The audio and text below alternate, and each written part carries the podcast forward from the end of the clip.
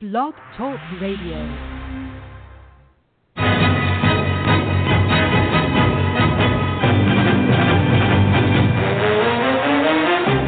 You are listening to the Run to Daylight Football Funcast with your host, Todd Burrows.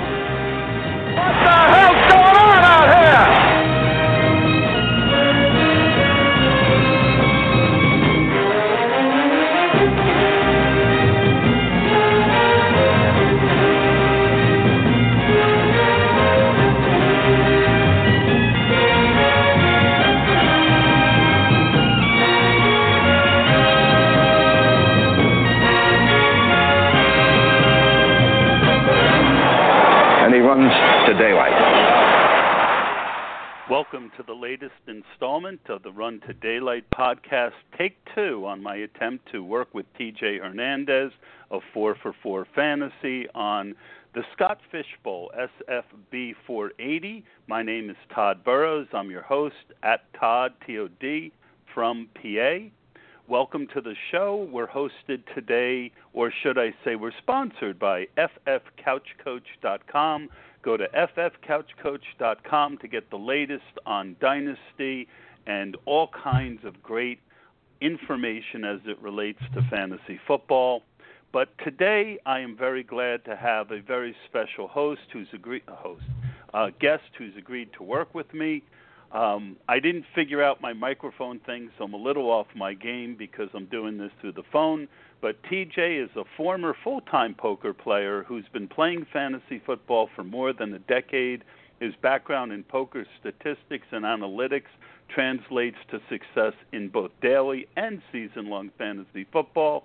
He is 4 for 4 Footballs, one of the best sites on the, on the internet for fantasies, associate editor, and he's co-host of the DFS MVP podcast with the cr- great Chris Raybon, one of the can't miss podcasts each week during the NFL season.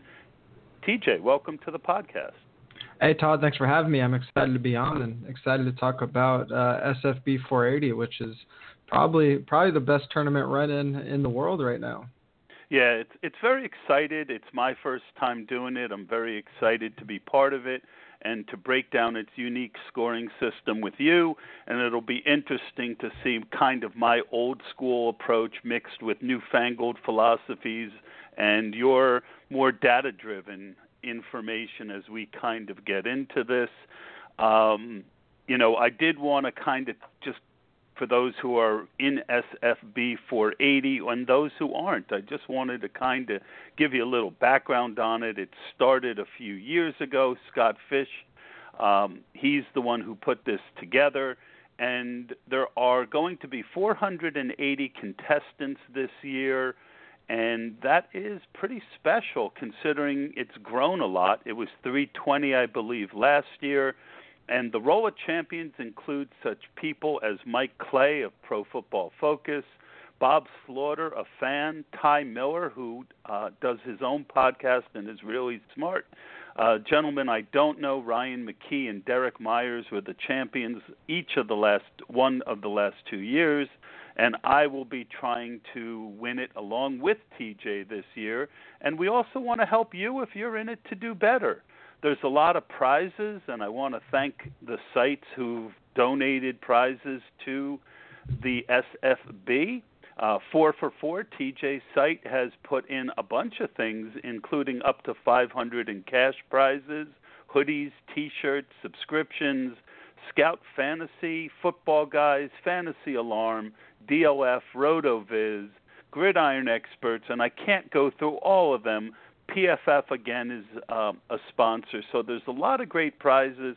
I know we uh, we'd like to get some of that uh, swag, wouldn't we, TJ?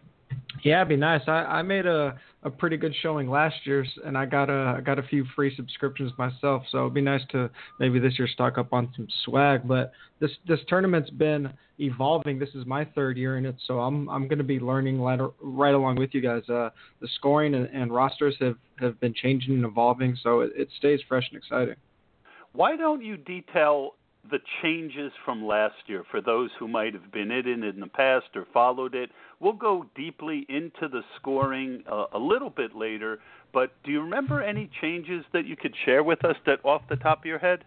Yeah, if I remember correctly, the roster stayed the same size. The the major changes this year are that P, it went from full PPR to half PPR, excluding tight ends who are still full PPR. So it's a pseudo uh, tight end premium league, and then it's it's been I, I want to say it's always been uh, 0.25 uh, points per rush. At, least it was last year, but with the the half PPR instead of full PPR this year, that'll come into effect even more.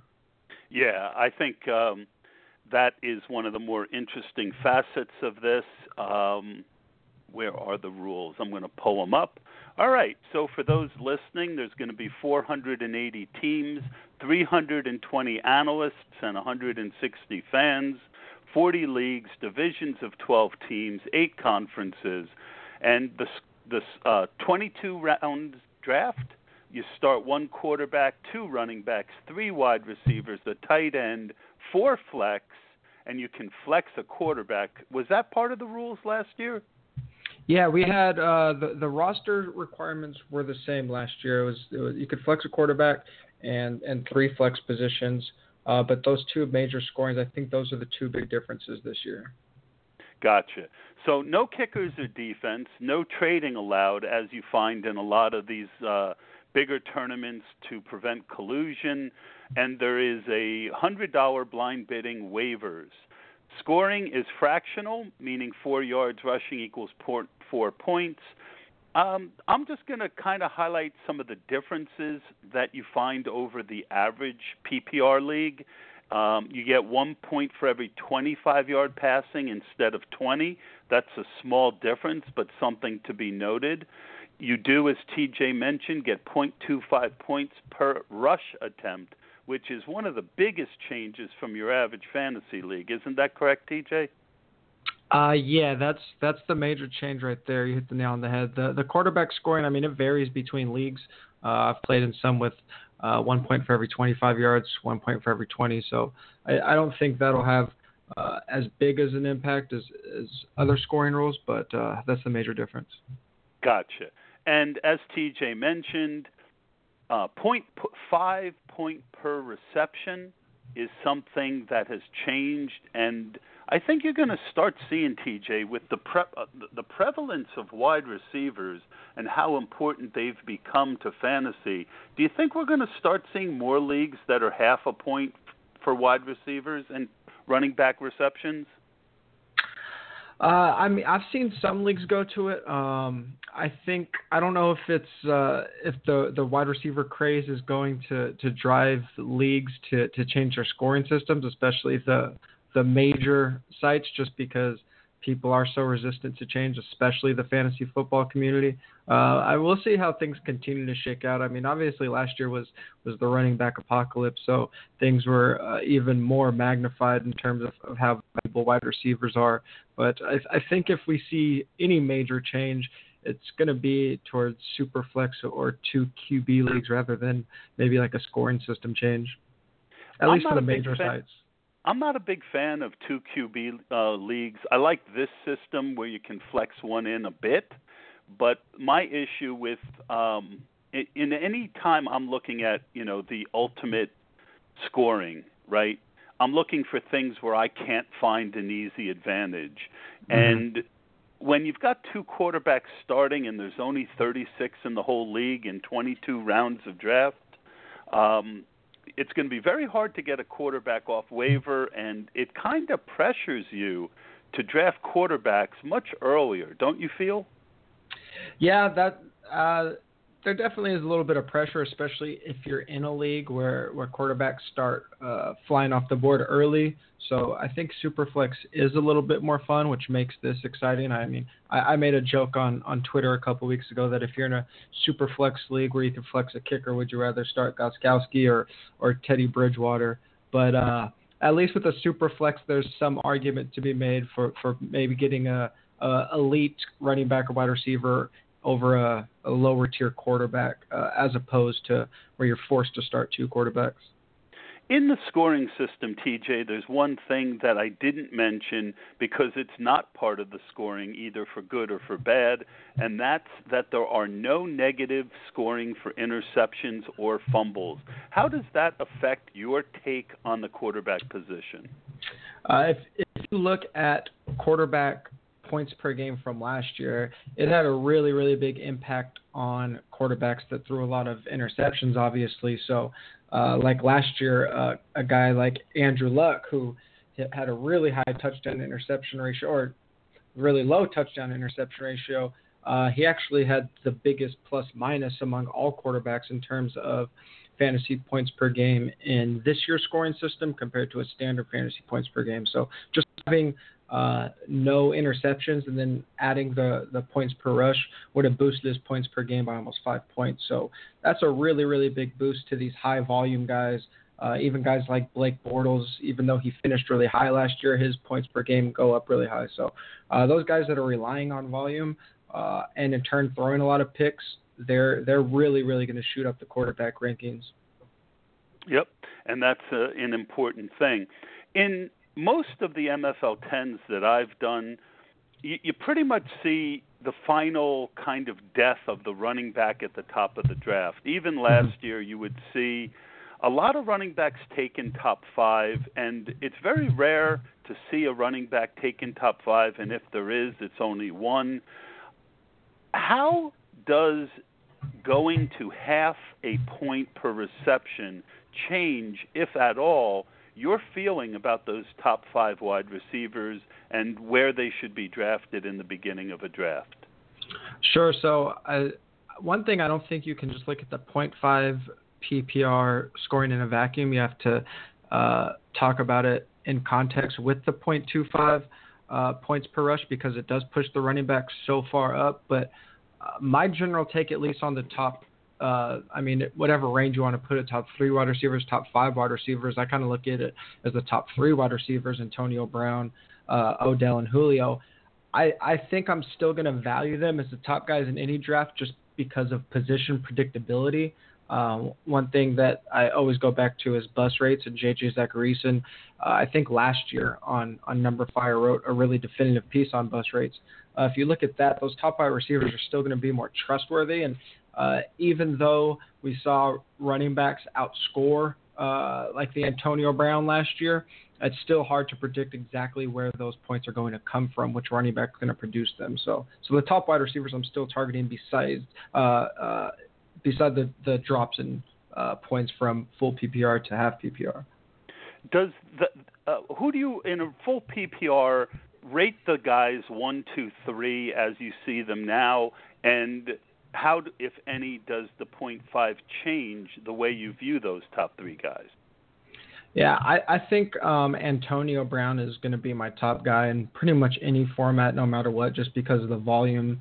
Uh, he's he's the the perfect mix of, of, of volume, upside, consistency, predictability, uh, and then after that, uh, I kind of flip flop between Odell and Julio. Uh, in full PPR, I'm probably going to give Julio a little bit of a bump just because he's such a big volume guy in that offense. And then uh, in this format, I think it's kind of a, a 2A, 2B uh, with the drop to half PPR. Those touchdowns are so unpredictable, but but those are my top three with Antonio definitely being the one. I, you know, I'm a Giant fan, and I, I think that I'm a pretty fair Giant fan. If anything, I tend to you know, because I don't want to show favoritism, I tend to sometimes go too far the other way. Um, but I really do think in his third year, Odell Beckham has still room to grow. And I've been very tempted with him at the top. I do have the 1 1 pick in the draft, and, and for honesty's sake, I am torn between a running back and a wide receiver. Uh, I know some people are going to take a quarterback, probably Cam Newton at 1 1. I have already kind of crossed that off my list. But I've got a, a running back in mind, and I've got one or two wide receivers in my mind, and I don't think I'll make up my final decision until the last moment. Um, what are your thoughts on touchdowns? The, the, when you take a half a point, you know, and I and I thought you made an excellent point. You do have to look at the uh, 0.5 as a total rather than uh, just in a vacuum. Um, how does touchdowns still being six points while receptions are down a little bit? How much more do you look for those guys who are going to get you touchdowns than in a standard PPR? Yeah, I mean in in um in any format really I, I want a guy that's going to have touchdown upside, but when you take away the full PPR, it does it does add uh add a lot more value to the touchdowns. Uh, so I mean, if if we look at the the top seven guys in, in from last year in terms of SFB 480 scoring, uh, seven of the top eight wide receivers were were double digit touchdown guys. Um, and then obviously we see some of the PPR guys push down a little bit, but then you get uh, like a, a Brandon Marshall's jumping over a DeAndre Hopkins and an Odell Beckham last year because he was a 14 touchdown guy. So uh, if you can can pinpoint a guy that's going to have huge red zone volume, he's going to be able to jump those those traditional really high volume PPR guys. Um, like DeAndre Hopkins from last year. So it's a balancing act, and it, it depends how confident you are in your projections. Um, but those touchdowns are, are really important, especially at the receiver position where uh, where we're we're dropping down a half PPR. Yeah, I agree. I couldn't agree more. I think it bumps up guys in the in that next tier like Brandon Marshall and Mike Evans, mm-hmm. and hurts a guy like Amari Cooper, who I I do think he'll see more red zone work than he did last year, which isn't saying much because he hardly had any. Isn't that true? Yeah, I mean, if we're talking about uh, Amari Cooper specifically, he just didn't get any looks inside the 10, very few looks inside the red zone. So uh, he's probably a, a really, really good example. Uh, I mean, for other reasons outside of, of touchdown, a guy like Jordan Matthews, who's been a, a big PPR guy, he's going to get pushed down. Um, but his concerns go go far beyond just being a, a PPR guy. Uh, but definitely, uh, Amari gets uh, a little bit of a, a drop in value. Yeah, I don't want to go too far down the rabbit hole as it relates to any one player in this pod, but I agree with you. I I have a lot of question marks about those Philadelphia wide receivers. I don't think from what I've seen so far people are taking into account enough the drop in pace that you're going to see going from Chip Kelly to the new regime and it it, that you know I, I just haven't found myself drafting much on that team. Ertz if he falls maybe to the ninth or tenth, and Agholor, you know, 14th, 15th round. I've been taking him simply because at that point for starting wide receiver, uh, I don't see how you pass on him. Um, do, do I have that pretty uh, much according to what your thoughts are on the Eagles, or do you still kind of value them a little bit more than I do? Uh, no, I mean I think you hit the nail on the head with the the regime change, but I would say a guy like Ryan Mathews, who you can still get pretty cheap, who looks like he's going to be the lead running back, is a guy that I'm targeting in a lot of my drafts, especially if I'm going uh, wide receiver early and more of a, a zero running back uh, approach. And then if you look at a, a format like SFB 480, a guy that could be a 250 carry back, he's obviously going to be very very valuable in this format. Yeah, I I own a good amount of uh, Mathews myself. Um, you know, he's one of the guys. You know, you don't end up in the fifth round of drafts when you're a lead running back unless there's questions. But my feeling is that he played much better last year than DeMarco Murray. Um, they still have a reasonable blocking line, and I I also love him at that uh, fourth, fifth, sixth round where you, you do find him. So we've been doing some mock drafts for SFB 480. Well, before I do that, I just want to see. I know you're pretty deep into analytics, and I'm sure you've crunched some numbers on the 480 scoring. Is there anything that I've missed that you think is worthy of bringing up? Uh, I think we've covered it for the most part. I mean, just to reiterate, those these running backs are getting a huge boost uh, just because that 0.25 points per carry is so valuable. Uh, I think that another thing that maybe we didn't touch on is is how important that could be uh, for the rushing quarterbacks. Uh, obviously, someone like Russell Wilson or Cam Newton, you could really consider taking them in the first round, especially since uh, since it's a super flex league. Uh, but then even guys like Tyrod Taylor, he would have finished as the QB seven in fantasy points per game last year in this particular format. So uh, I think the only thing we didn't touch on is those extra points uh, for the Russian quarterbacks. Yeah, and that hasn't eluded me since you pointed it out when I asked you why you took one of the running quarterbacks in one of our drafts. Um, and I appreciated you sharing that with me because it was one that I had overlooked at first. Um, I hadn't put a lot of thought in yet, but I think even a guy, uh, one guy that I I find some value in is Alex Smith, who's a sneaky mm-hmm. runner. He's also pretty consistent.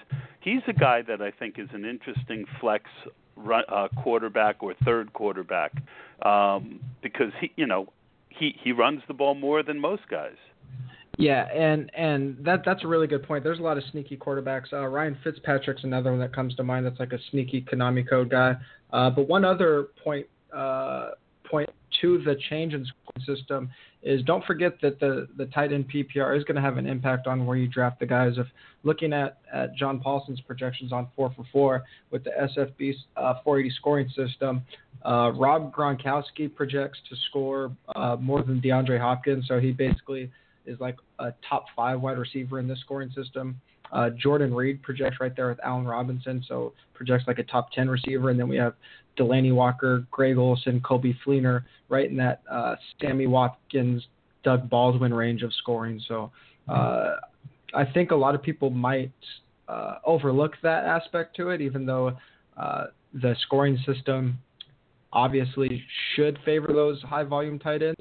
But uh, there are so few high volume tight ends that they should get a pretty good boost. And I think a lot of people will forget that, especially because they're looking at that super flex and, and valuing that position they're not used to valuing so highly, overlooking the tight end because of it. Yeah, and I do think as long as you get starters and and and they're guaranteed starters at quarterback for that flex or or you're even your third guy, I think the opportunity cost uh, at tight end is something that people might not consider and going with a you know I've done this in some MFL 10s because I found that sometimes when you get to round 8 through about round 11 I don't like the value on the wide receivers. And I'll I'll take Barnidge as a second tight end at, at the end of the ninth or the beginning of the 10th round because I think you know in any flex system you got to you, you got to you know, there's an opportunity cost. If you take two or three good tight ends or you take two or three good quarterbacks, you're also stressing the ability of the other franchises to keep up, correct? Yeah, I mean, especially in this format, like I like I talked about, you're gonna have to do some very unique things, and I mean, one aspect that can't be overlooked is you're trying to beat 479 people. So uh, you probably should have a, a, roster that looks a little weird and do some things in the draft that are going to make you uncomfortable. And and going back to to the projections, uh, assuming these projections held, if you started a Gronk and flexed a, a Jordan Reed, that's a better combo than AJ Green and Alshon Jeffery in the scoring system, assuming the projections are correct. So. Uh, there's definitely some room to do some, some very unique roster construction things in this uh, tournament. Which leads me to my final point on the scoring. I want to give Scott Fish a tremendous amount of credit, not only for putting this whole thing together, but for coming up with a little bit of a brain teaser for us experts and people who've played fantasy a long time. I'm nowhere near the expert that you or some of the other guys in this are, but as we go through some of these things, I mean, this this makes me excited. You know, it, it one of the things I enjoy is trying to figure out what other people are going to do, and like you said, be a little bit contrarian and building your roster a little bit differently. So it'll be interesting to see. I can't. I'm going to be doing definitely a podcast when this draft starts, and um, you know, I, I think this is an interesting enough subject that I could do podcasts on it all the way through the season. So that's something that's on my radar for anyone listening um, keep uh, keep an eye out because I think this is fascinating stuff. So we've been doing these uh, mock drafts. TJ, you've put a bunch of them together. What are your biggest takeaways from the mock draft so far? Well, one thing that I think is going to show its face across all the drafts, and we've already seen across just the few that I've ran, is uh, no two drafts are going to be alike. So as much as you prepare and as much as you think you have your rankings in line, uh, a couple people just going off the rails or doing something that you you wouldn't expect is is really going to shake things up just because like you you talked about just now there's so many different strategies that you can implement and nobody really has this uh, format solved because we've never really seen this format before. But I think the thing to take away from the the mock drafts uh, is you want to look at them individually and you're not going to be able to necessarily uh, figure out exactly where players are going to go. Those those ranges are going to fluctuate pretty wildly, especially with the quarterbacks and the tight ends. But uh, paying attention to how they're going. So what happens when those quarterback runs start, or if there's even a tight end run that starts. Uh, you know, if you see uh, two or three guys take a, a quarterback at the beginning uh, of a round, you can really see a huge quarterback run start. I mean, I've seen runs where there's 12 quarterbacks going off in 20 picks. So just paying attention to to the effects of, of specific draft picks. Yeah, and for someone like me who, uh, you know, guys who are at the beginning or the end of a round, we have the unique ability to kind of set the tone, and we also kind of have the ability to get caught looking. In other words, if you get one of those 15 to 20 runs, um, it's very easy for your pick to come up where you have a need and you have horrible value choices, which is mm-hmm. something I'm going to be on the lookout for.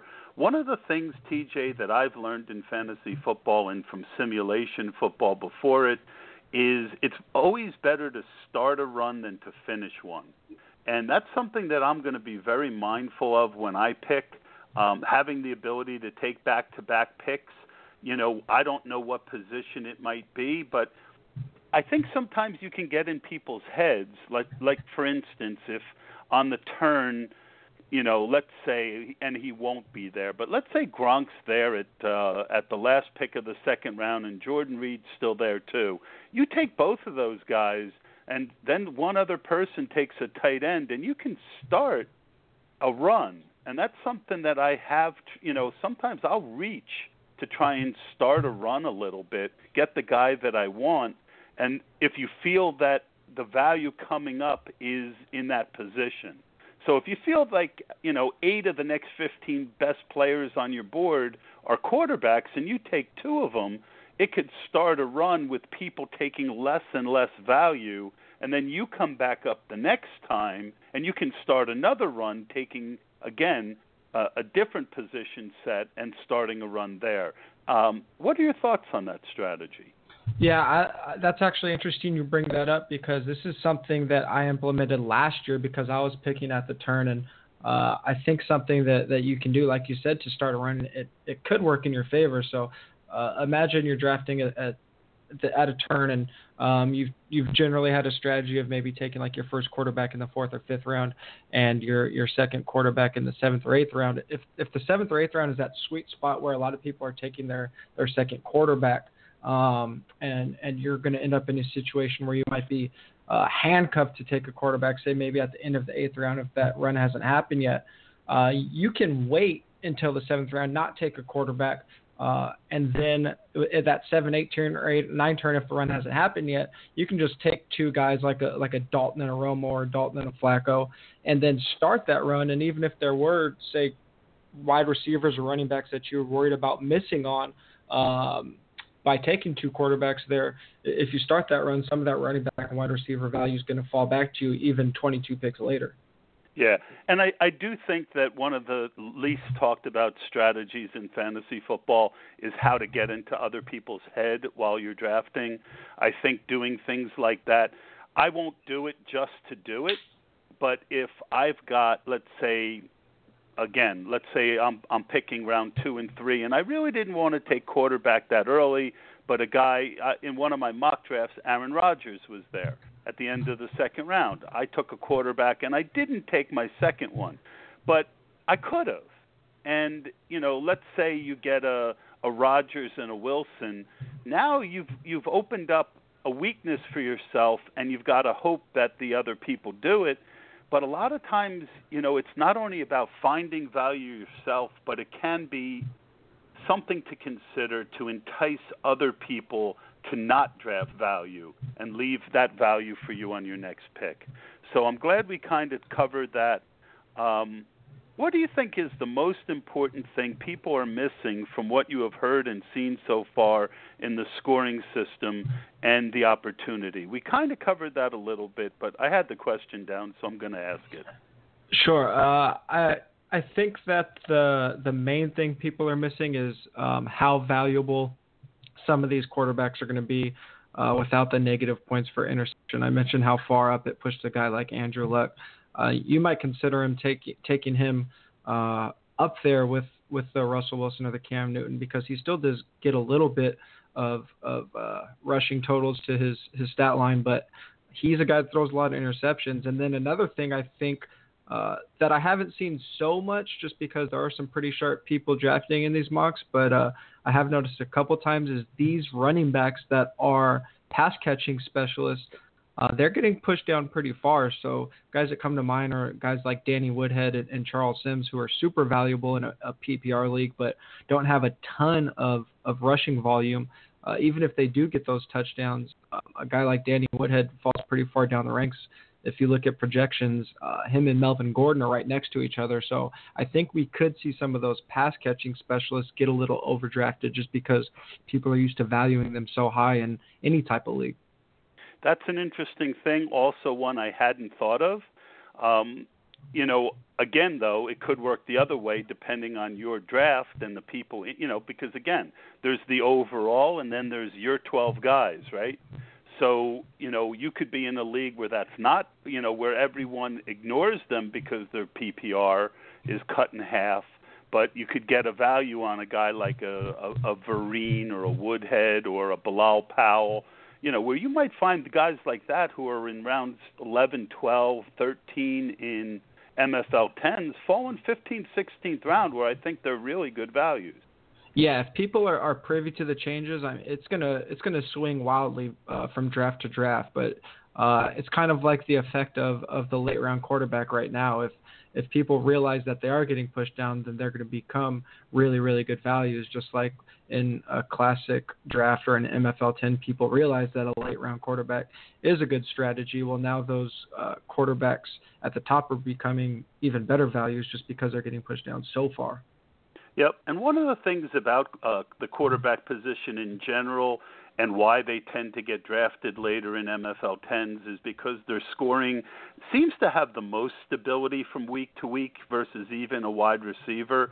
And I think that second and third level quarterback who tends to, you know, put up one or two touchdowns and 200 yards on a bad week that that's a pretty safe floor, and I think those guys are definitely going to go a lot earlier than they would in a normal league.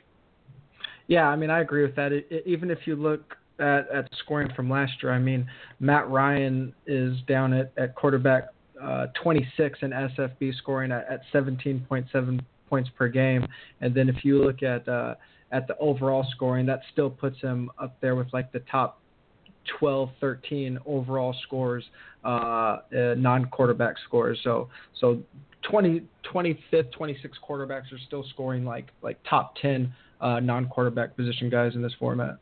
Correct, and and the, you know waiting for all your quarterbacks that could be a strategy because I do think there's a much bigger drop off in scoring at the wide receiver and running back position than there is. You know, I doubt that you know I didn't look at it like you probably have, but just intuitively I know the difference between the 15th and the 26th running back is probably a lot more than it is a quarterback.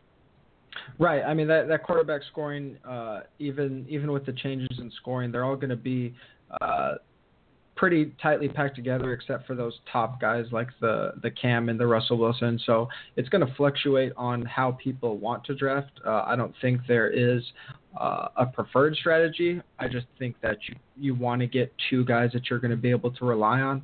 Uh, and like you said, compared to, to the other positions where there's probably going to be a, a pretty noticeable cliff after a certain point. TJ, how does the 22 man rosters affect how you view this draft and you're planning for it? Uh, if we're if we're comparing it to more of a standard draft, where I'm probably not going to uh, draft handcuffs. Uh, for example, in this format, it's so deep that if you do spend a, a early round pick on, I don't know, say a Latavius, might push uh, push up a DeAndre Washington up a little bit more, just because it's going to be so hard to get that waiver wire claim uh, in the season since the rosters are so deep and the waiver wire is going to be so thin. Uh, but at the same time, it gives you a lot more room to to make some hail mary picks. Whereas if you're drafting in a 16 round draft and you can't really go after a third or fourth wide receiver who you think can ascend up the depth chart. Uh, in this format, you're gonna you're gonna get the chance to take the stabs at those guys. So adding a few more handcuffs than I usually would, maybe even if it's just one or two, where I'd almost have never, I would never have a handcuff uh, and then just some really, really big Hail Mary plays that you're going to need to win a tournament of this size. Yeah, I'm glad you mentioned the handcuff. I'm 53. I've been playing fantasy since 1999. Like most guys who uh, do what you know what you do and what I try and do, uh, you know, being in the industry is you, you you've seen kind of everything that made me a successful fantasy player in the beginning has kind of gone by the wayside, and I've had mm-hmm. to adjust. But I think the scoring here favors guys like me who are used to those kind of values. I think the scoring brings back a lot of the old school strategies. Yeah, I mean, if if you're a guy, say you take uh, if you take Le'Veon in the first round, you're sitting in round 16, and and you know that you still have six more rounds to to build up that roster depth um, a DeAngelo Williams is going to be way more valuable to you than someone like a Cole Beasley. Um, even if DeAngelo's sitting there getting zero, uh, the upside of having him on your roster and trying to take down this tournament is going to be very, very valuable to you. Yep, and you know one of the things though that I tended to always hate was if I could get two guys that I liked, you know, about the same at the top, that stud running back. I would tend to go where there was still a, a, a guy you knew was the backup if I was going to handcuff. But I always hated guys like DeAngelo Williams, where that that the opportunity cost of having to take that handcuff, you end up taking less of a value. So you, you've really drafted two people for one spot essentially, and if you're taking one in the first round and one in the 11th round just to make sure you get them, versus taking someone who, like uh, an Adrian Peterson with a Jerick McKinnon, who tends to go five or six rounds later, that can be a, um, you know, uh, if I have a tie, I always tend to like to go where I can get my backup a little bit later. Yeah, and again in this format with the with the super flex and with the premium tight end scoring, those positions are going to go a little bit earlier. Going to push down the the price of those handcuffs and backups. So uh, you might even still be able to get them at a really nice discount. The other thing that I think you brought up, uh, and that I'll you know kind of build on a bit, is with a 22-man roster, I think you've got to make a choice. I think you have to say, do I want to come out of this with my team intact and basically have room for one, maybe two big waiver wire pickups during the year, where I kind of go all in and grab one big guy and spend, you know, ninety-eight dollars and get a guy who's really going to make a difference. And I, I, I think that the strategy that you laid out, where you take more chances on big upside, but guys, you know, rookies, people like that with who do have the upside. I think there's a risk in that in a 22 man league more than, say, in a normal league, simply because if you're hit, you know, your, your hit percentage, let's say it's 8%, 10% on a guy like that, if you throw away one or two roster spots, it's going to be really hard to get that back. So I, I think that's an interesting dilemma that you still go, are going to have to figure out whether you want to take those risky guys or not. Yeah, I mean it, it. It depends. Are you trying to win your division, or are you trying to win the whole tournament? Um, if you're if you're trying to win your division, you're going with a really balanced approach and make sure you can roll out a really nice starting lineup week one. Uh, then then that's fine. But I want to take this thing down. I want to be one out of 480. So I'm probably going to go with some extreme measures, and and I might even come away with some really big holes in my roster. But at the same same time, if uh, in this format, if some great waiver wire pickup shows his face week one, I'm not going to be scared to throw uh, 100% of my budget at that player. Well, you know, and again, that's uh, two different interesting strategies, and I don't know that there's a right or a wrong to it. On one hand, if you make the playoffs, you know, you build a team to make the playoffs, you're still going to have in a 22 man draft a, a, a lot of variance, a lot of ability to have, you know, upside guys. Maybe they're handcuffs versus, um, you know, just a, a one off. But you do have to get into that position where you can, you know, in other words, if you hit great on two or three guys late, but it takes you nine, ten weeks to do it and you don't make the playoffs, that that's something else that you just have to consider. And I, I do think that uh, we've both raised interesting points on that. Yeah, and uh, just kind of an aside, you just kind of reminded me of it when you said waiting nine or ten weeks. Uh, I, I, if I remember correctly, the playoffs start either week 11 or 12 in this week, so we're going to have some situations where you have to consider if some of your players are going to be available because of bye weeks when fantasy playoffs are starting. Uh, and I think there's a week 12 bye week this year. I think like Tennessee and someone else. Uh, so that's going to be an interesting little aside that I don't know if people are going to remember to take into account. Yeah, that's a great tip. Thank you, TJ. Um, you, and you mentioned Tennessee. When we were talking quarterbacks, one of the more interesting guys to me, because he really didn't run much last year, but he certainly has the ability to do it, is Marcus Mariota. Do you think he's going to run more this year? Uh, they've they've said through uh, Mularkey that they're going to have more design runs for uh, Mariota. Uh, Mularkey has a history of being really bad at using his quarterback in the right way, so uh, I think we'll, we'll see if that happens. If you have a guy like Mariota who has the rushing ability, uh, I think it, it'd be foolish not to let him run a little bit, and obviously that should be accounted for in his price in this tournament where you're getting points for those rush attempts. Yeah, I had him that week where he had like that 80-yard touchdown run and put up huge numbers in DFS. Um, I forget if that was the week he played the uh, Saints. I also had him. I know I had him the week that he played the Saints, and I kind of went back and forth with people who were hot on the Saints defense. I went the other way, and uh, that was one of my better DFS weeks. So no defenses in this format, positive or negative, and if any, how does that kind of affect the way you look at the back end of the draft?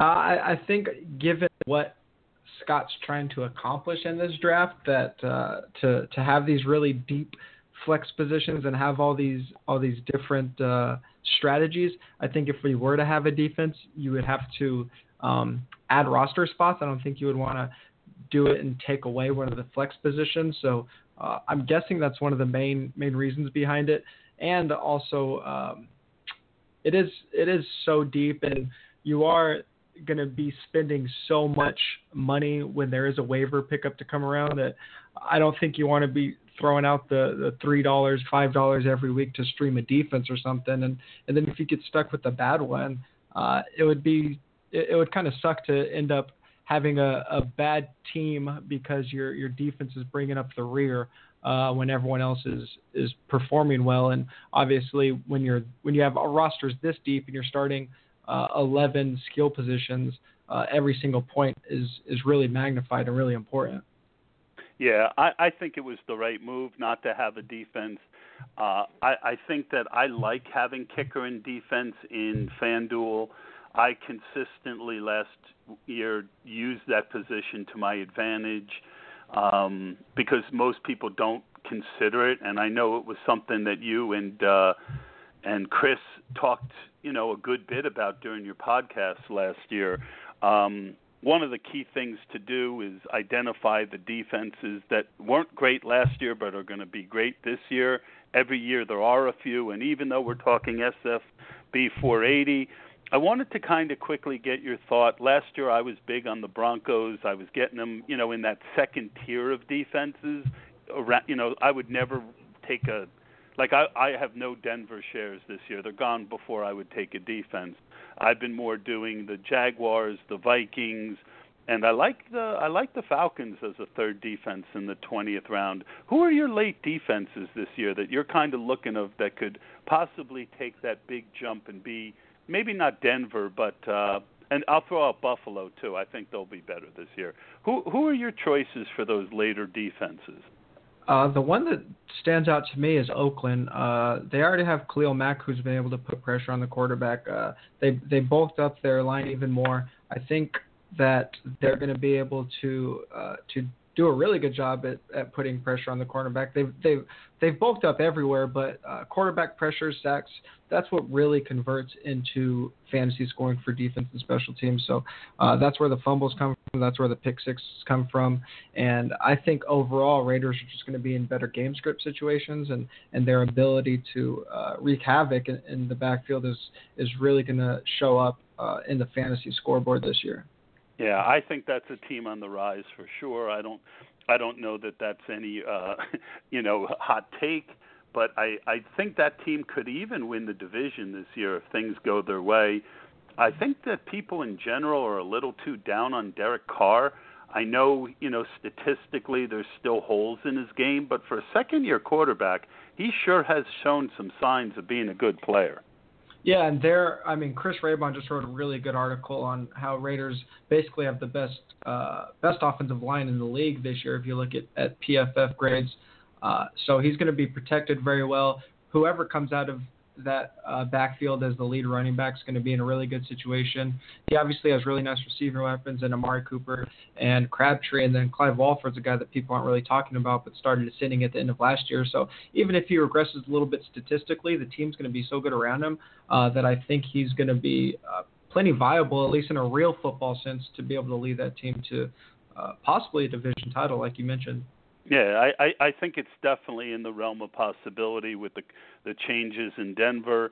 Uh, they're still the favorite. I think for sure that the uh, Chargers are going to be better than they were, but uh, don't count out the, the Raiders. Uh, I've never been a big Raider fan, but uh, I do think that it it that that you know if if you were going to do a pick'em pool where you know you kind of it was prorated by the number of wins. Like I do a pool like that. The Raiders are definitely on my radar as someone who could, uh, you know, sneak a, a division. So with 22 men, the waiver wire is going to be thinner. How in the past has waivers kind of played out, and what kind of strategy would you advise for people when it comes to the waiver wire?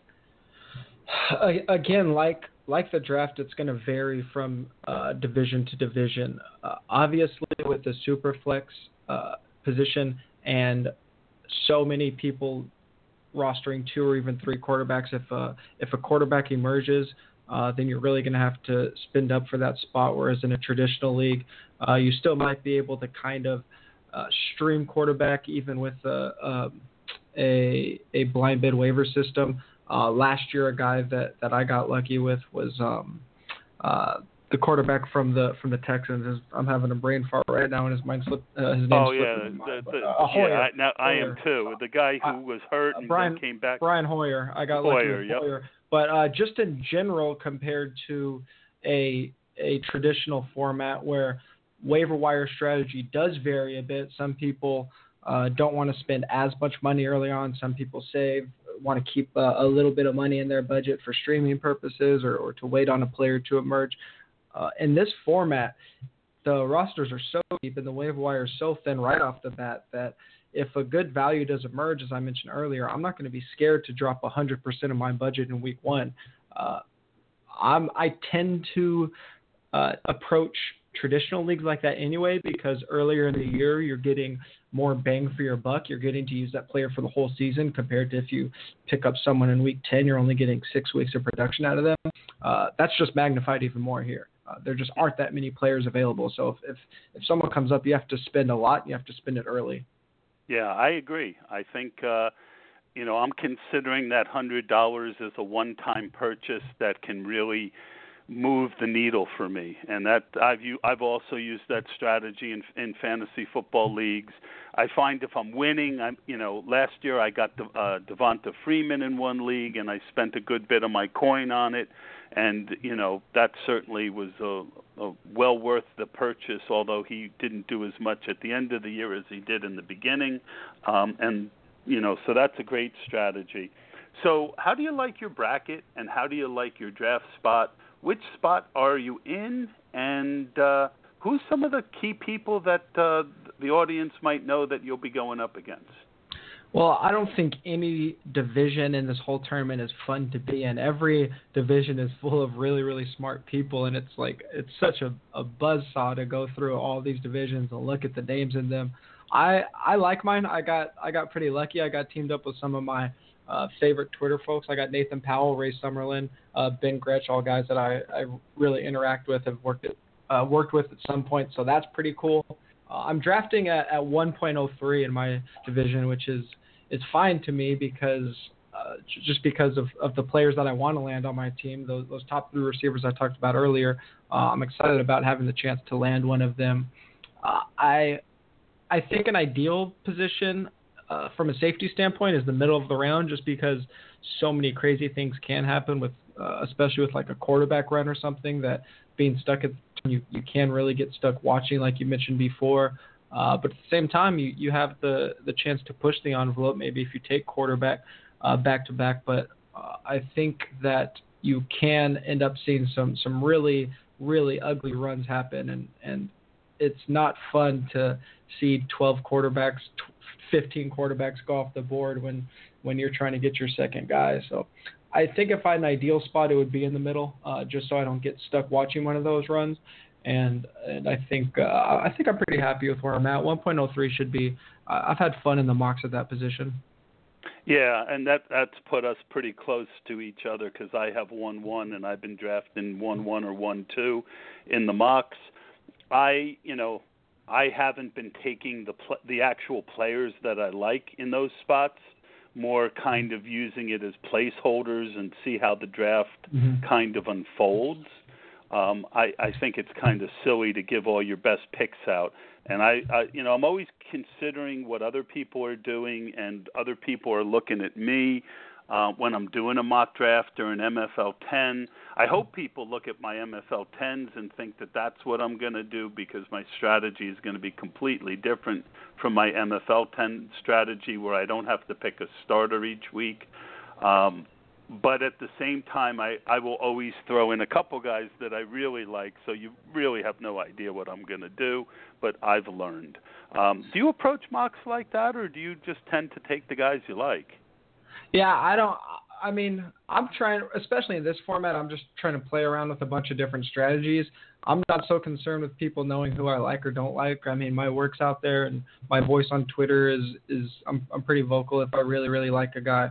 Um, so I'm not too worried about people looking at my draft and and maybe uh, taking too much information from that like I said, so many things are going to change in draft once we're live with this thing, and, and so many uh, strategies are going to change, and people are going to go in there with their, their set strategies, uh, trying to win this thing. So I, I don't think about that too much. Um, this thing's going to be wild once it gets started. So yeah, Ray Summerlin's uh, he's definitely one of the guys I respect. You know, right up there with you he's just a very very bright guy and I, I like listening to him and uh reading his stuff like I like reading yours. He the, I've got Kevin Cole in my division. He's the guy that I tremendously respect. Um I I we both kind of were in some MFL 10s last year and we both kind of got taken down by the running back apocalypse. Um I think that's a we're heading towards the end here. Uh, we've covered most of the stuff I wanted to as it relates to um, SFB 480. Uh, I do have one other question, though, before we kind of just wrap it up with another question or two. Uh, what are the key drop off points your research has uncovered talent wise, and has it changed any of your strategies? Um, do you see big dips anywhere where you say, boy, I really want to make sure I have X by this round? Uh, I mean, if we're if we're just looking at at uh, projections right now, kind of after the Frank Gore, Jeremy Hill uh, running back range, we see a, a pretty big drop off uh, in running back talent. Before that, they're kind of grouped together, and then we start kind of getting into the Demarcos, uh, the Langfords, the the uh, Melvin Gordons, uh, and then wide receiver. We have the the tier of, of the top three guys, and then after that, five to 15 or 20s kind of bunched together before we start really getting into tight ends, jumping those mid tier uh, wide receivers. So kind of after that that Marvin Jones, uh, Tyler Lockett range, we see a pretty big uh, drop off in, in, wide receiver there. Uh, and then other than that, um, there's obviously the, the drop off from the rushing quarterback to the non rushing quarterback. So we see the Cam, the Russell Wilson. Uh, Andrew Luck has some rushing upside. So we see we see a little bit of a, a drop off after them. I think those three guys are strong considerations at any point in the first two rounds, and then after that, there's a bit of a, a drop off at the quarterback position. Uh, anywhere from quarterback like five or six all the way down to 20, you can make a point that in this format without interceptions that anyone can really be a viable starter. You just want to make sure you get a couple of those guys, but those are the drop offs that I've noticed so far. Obviously, I've only done a, a handful of mocks, and this thing can can change wildly. So uh, yep. those are the the few points that I've noticed. And then uh, again, going back to those those pass catching specialists, those guys really really uh, fall off from like where they're borderline RB ones. Um, they're just not as valuable in this format. No, they're not. Um, but at the same time, with, with injuries and you know they they they will have their weeks, but much like best ball wide receivers, you know, do you really want to be picking the week that Vereen's going to have five catches for 60 yards and um versus the weeks that he's not because you could end up getting one of those weeks where he gets two carries for 5 yards and two catches for 5 yards and um and and it can drag your whole team down. Uh I think that the the plotting guys like a Jeremy Hill or a Gore they definitely have some added value. We didn't spend a ton of time on the running backs, but I do want to ask you if you were going to predict last year I think Adrian Peterson was the only running back to get 300 carries. Obviously in this format that's kind of a, a watermark that you'd like to be able to get for safety. Who who do you think is the best chance running backs to get that kind of workload this year? Uh, I really like uh, Lamar Miller to finally get over that hump in, in the volume uh, in, in the volume column. I mean, we've always seen him a little bit limited in Miami, uh, but it, it, they they brought him in to be the main guy in Houston, um, and we know Bill O'Brien will use the running back heavily. Uh, I think even without a a, a super uh, positive or, or favorable game script, I think Todd Gurley is a guy that could break that 300 uh, attempt mark, and he's a guy that I've talked about as someone that I particularly like in traditional formats, but again, in this volume heavy format, uh, he's a guy that, that could really be pushed up the draft board. Uh, so I think those are two guys that could break that, that 300 rush mark uh, that we haven't seen before. Yeah, I agree totally on Gurley. Um, I, I guess it doesn't. You know, I was going to leave this as a spoiler, but if I go running back at one one, it's going to be Todd Gurley. I think one of the things that people underestimate is just how consistent Jeff Fisher has given his lead back the ball throughout his career. Um, I don't think he's a great current NFL coach for a lot of those same reasons. But if you're looking for a guy, I mean, coming off an injury, missing a couple weeks early, he's still got you know like two uh, 13 games. I think was 230 carries, uh, 10 touchdowns, and uh, the other thing people aren't talking about is the fact that you do get a bump with these running backs the second year after a major injury, and this is his second year. I, I know there are a lot of people who are going to disagree with me, and I probably will get some hate if I end up taking him first. But uh, to me, he he is the standout guy that I'm looking at at that number one pick if I go running back. Yeah, I mean, if if there is one dark horse to get 300 carries, I think it's Jay just because uh, I don't think he's going to get much competition for touches in that backfield. Miami is going to have some more favorable spots uh, this year with Adam Gase running the offense, and Adam Gase has um, has shown the the ability to favor running back if he has that clear talent. Uh, so if there is a, a guy that can rise up and get up to that that elite volume uh, range from the lower ranks, I think Ajayi is a nice uh, mid to late round pick. Gotcha. Well, we're gonna we're gonna go off the air in 38 seconds, but um, we can run over a little bit because when people listen into it afterwards, the, the, it will it'll be there. So I don't want to just cut us short just because we're we're going to go off the live stream, uh, but we're almost done. So I, I do want to uh, thank you for joining me, TJ. It's been great having you. I really love everything that you do and the insight you brought to this podcast. Why don't you tell us some of your upcoming projects and where people can find you on the internet? Sure. So uh, on Twitter at TJ Hernandez, um, exclusively at 4 for 4 now. So all my work will be either on 4 for 4 or uh, through the DFS MVP podcast.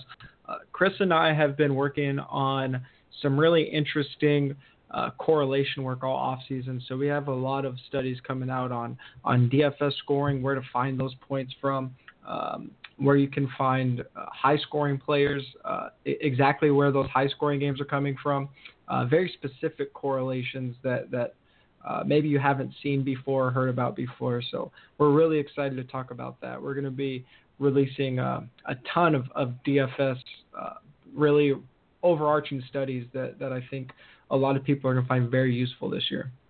Yep, I was a subscriber to 4 for 4 last year. I definitely am cutting back this year, but if I buy any DFS content, it's probably going to be you guys and Pro Football Focus. I both think you bring unique takes along with all the stuff that you would expect to find in a you know uh, other sites as well. I, I thank you again so much for doing it, for breaking down the Scott Fishbowl 480. Uh, maybe we'll be able to get you back on after the draft to kind of go over some trends if you're free. If not, no worries. Um, I think it's going to take a miracle, TJ, for someone to actually win this whole thing. So I'm going to lead us out with an old white 70s song from the 70s by Jefferson Starship, Miracles. Thank you so much for being a part of the Run to Daylight podcast. Thanks for having me.